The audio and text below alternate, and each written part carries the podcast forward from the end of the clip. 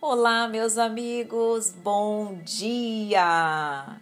Estou aqui novamente com você mais uma manhã com pétalas do Espiritismo. Como você acordou este dia? Bem? Que bom! Mas se você não acordou tão bem assim, não se preocupe.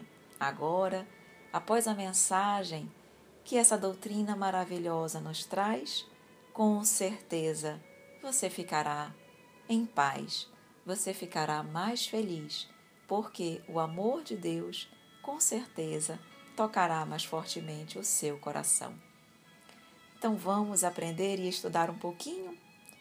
Vamos hoje para a pergunta número 19 do Livro dos Espíritos, ainda no capítulo 2, sobre os elementos gerais do universo, falando sobre o conhecimento do princípio das coisas.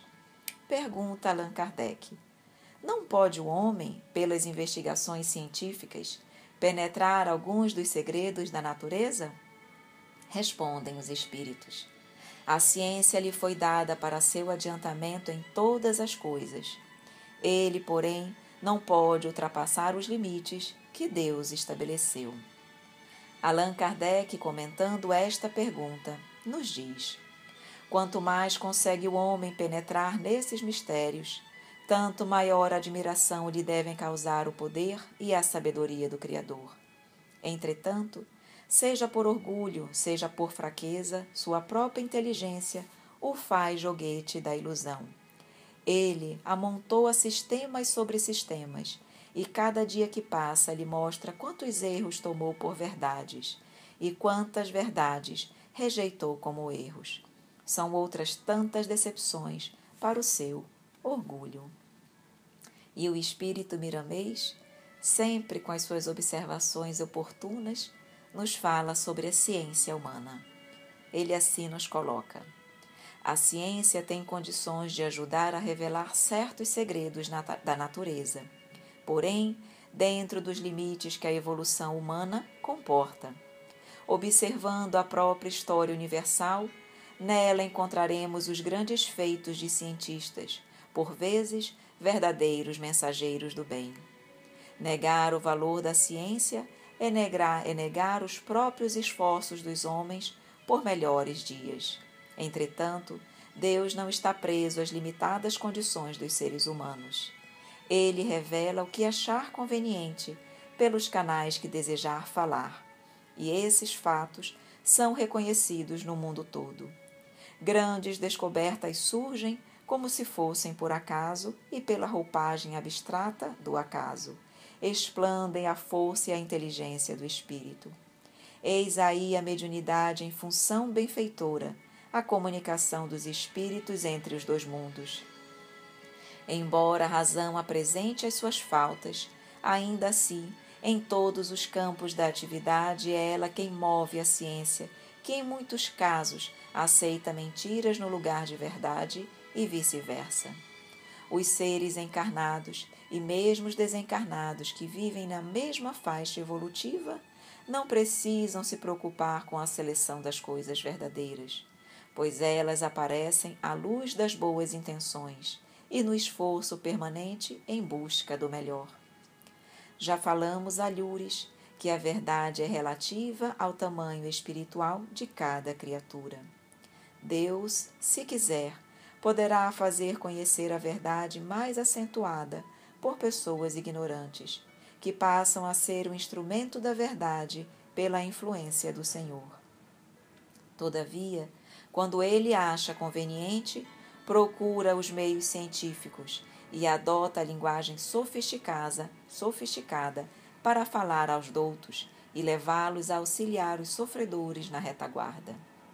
Abençoemos a ciência humana, sem nos esquecermos do poder intuitivo das almas. Quando se aliam essas duas forças a serviço da coletividade, aparece a luz beneficiando todos. As investigações científicas têm melhorado muito o homem. Há como que um preparo para a luz do entendimento que tem consumido vidas e mais vidas em favor dos próprios homens e vai conduzi-los a uma lógica que não deixa de ser igualmente uma grande ciência. Religião e ciência não são incompatíveis. Elas, no fundo, gritam pela junção, porque o que falta em uma, a outra completa. O orgulho, a ignorância e o fanatismo é que fizeram os homens separarem a ciência da religião. Mas em futuro próximo iremos assistir à união destas duas forças da vida para a melhoria das vidas que circulam na Terra. Os homens têm recebido dádivas em profusão no sentido da descoberta. Elas estão em suas mãos. Necessário se faz que aprendam a usar bem essas bênçãos de Deus, doadas à humanidade por amor e misericórdia. As vias mediúnicas têm ofertado uma filosofia altamente espiritualizada, renovando todos os conceitos errôneos que fogem das linhas do amor verdadeiro e da caridade promissora. Estamos cercados de grandes tesouros que podemos usar em todos os caminhos que porventura trilharmos, para que se estabeleça no mundo o reino de Deus. Usa da ciência, se isso for do teu agrado, e faze o bem. Usa da religião, se te convier, e pratica a caridade. Usa do amor na sua plenitude e ilumina todo o instrumento da tua evolução, que o Senhor sempre estará presente nas tuas investigações e purificará a tua fé. Nada existe que Deus não queira mais, mas é justo e elegante que te revistas de bom senso, para usares com equilíbrio aquilo que foi colocado em tuas mãos. Até o próprio veneno, em doses vigiadas, é remédio salutar, enquanto o ignorante faz trabalhos compatíveis com a sua posição na esfera das criaturas.